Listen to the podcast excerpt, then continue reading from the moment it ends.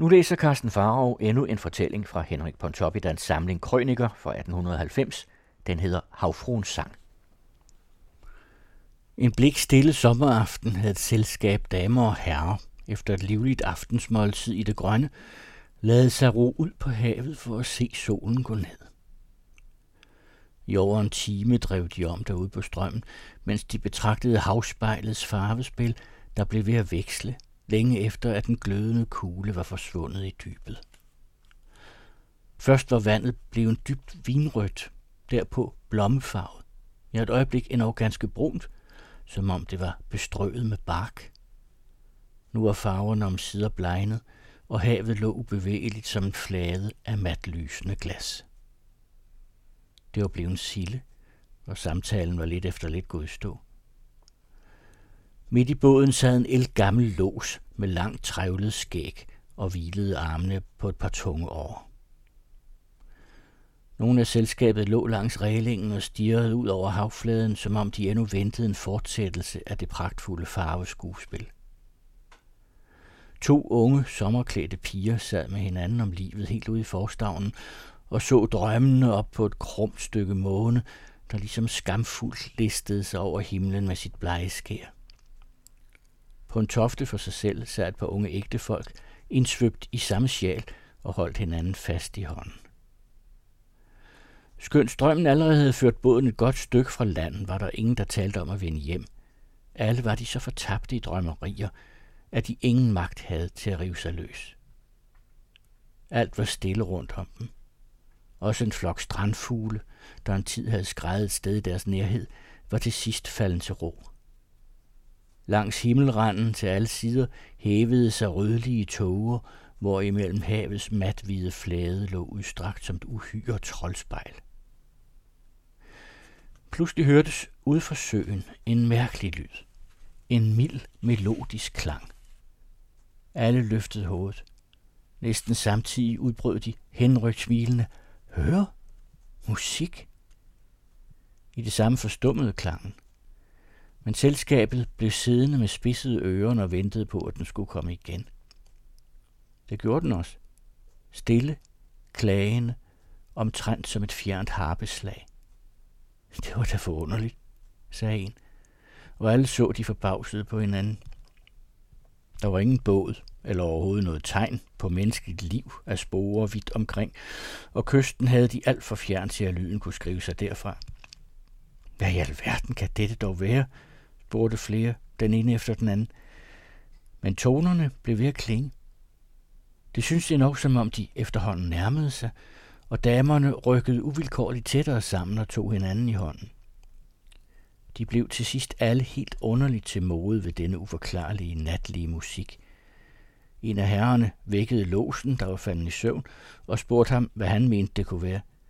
Men den gamle, som var døv, og hvem deltagelsen i det livlige aftensmåltid havde gjort utidig, løftede blot et øjeblik sit søvntunge hoved og mumlede noget om hejer, hvorpå han atter blidelig sank hen over sine årer for at sove videre. Tys, udbrød nu en af herrerne, en ung læge, og rejste sig. Lad os dem alle sammen på en gang høre rigtig godt efter, så finder vi nok ud af, hvad det er. Derom blev de enige. Og da lyden næste gang lød sig høre, sad de alle åndeløse i flere minutter og lyttede. For pokker! Der må jo alligevel være en båd et eller andet sted i nærheden, afbrød lægen den lange tavshed og steg op på en tofte. Derpå satte han en hånd for hver side af munden, og under dødsstilhed råbte han ud over vandet. Halløj! Er der nogen? Halløj! Intet svar. Intet tegn. Så langt øjet rakte, intet uden denne selvlysende havflade. Under hele den stille, blåhvide himmelvælving ingen anden lyd end disse gådefulde harpeslag. Nogle af damerne begyndte at klynke og forlangte til sidst bestemt at komme hjem. Jeg væk låsen og lad os komme hjem, lød det rundt om fra. Og da den unge ægtemand ville rejse sig for ved selvsyn at forvisse sig om, at de befandt sig ene på havet, greb hans hustru ham kampagtigt i armen. Gør det ikke, Anton, gør det ikke, udbrød hun bleg og rystende af skræk. Åh oh, Gud, hvad er du dette? Kun den unge læge bevarede koldblodigheden og sagde strengt, herre Gud, vi er ikke børn. Det er jo klart, at det hele har en ganske naturlig årsag. lad os dog endelig ikke blive for fjamsket. Der er dog vel ingen af os, der for alvor tror på havfruer og sådan noget spøgeri. Lad os bare være rolige, så opklares det hele som end nok. Nej, vi vil hjem. Ja, lad os hellere komme hjem, lød det nu fra alle sider. Få øjeblikke efter fløj båden mod kysten under låsens og et par reserveovers kraftige tag.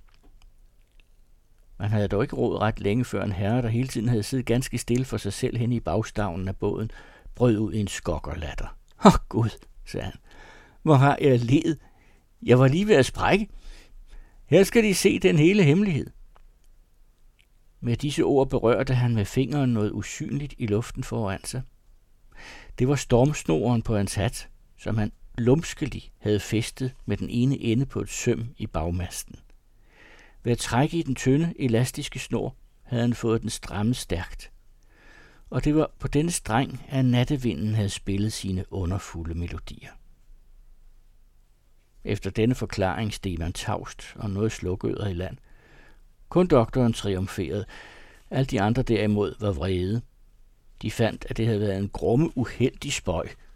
Naturligvis troede de ikke det mindste på spøjeri, men man skulle, som der blev sagt, alligevel ikke drive løjer med den slags ting. Og skønt de nu alle var overbevist om, at alt var gået naturligt til, bevarede de dog hårdnakket en uhyggelig fornemmelse af at have været i berøring med det overnaturlige. Især damerne tilgav aldrig den unge spøgefugl, der havde været mester for forskrækkelsen. Men også adskillige af herrerne var senere ikke at formå til at tage med ud på søen, når solen var gået ned.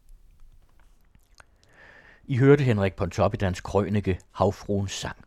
I næste uge fortsætter Carsten Farve oplæsningen fra Pontoppidans samling af ironisk-satiriske fortællinger, krøniker. Næste uge hedder historien Digterliv.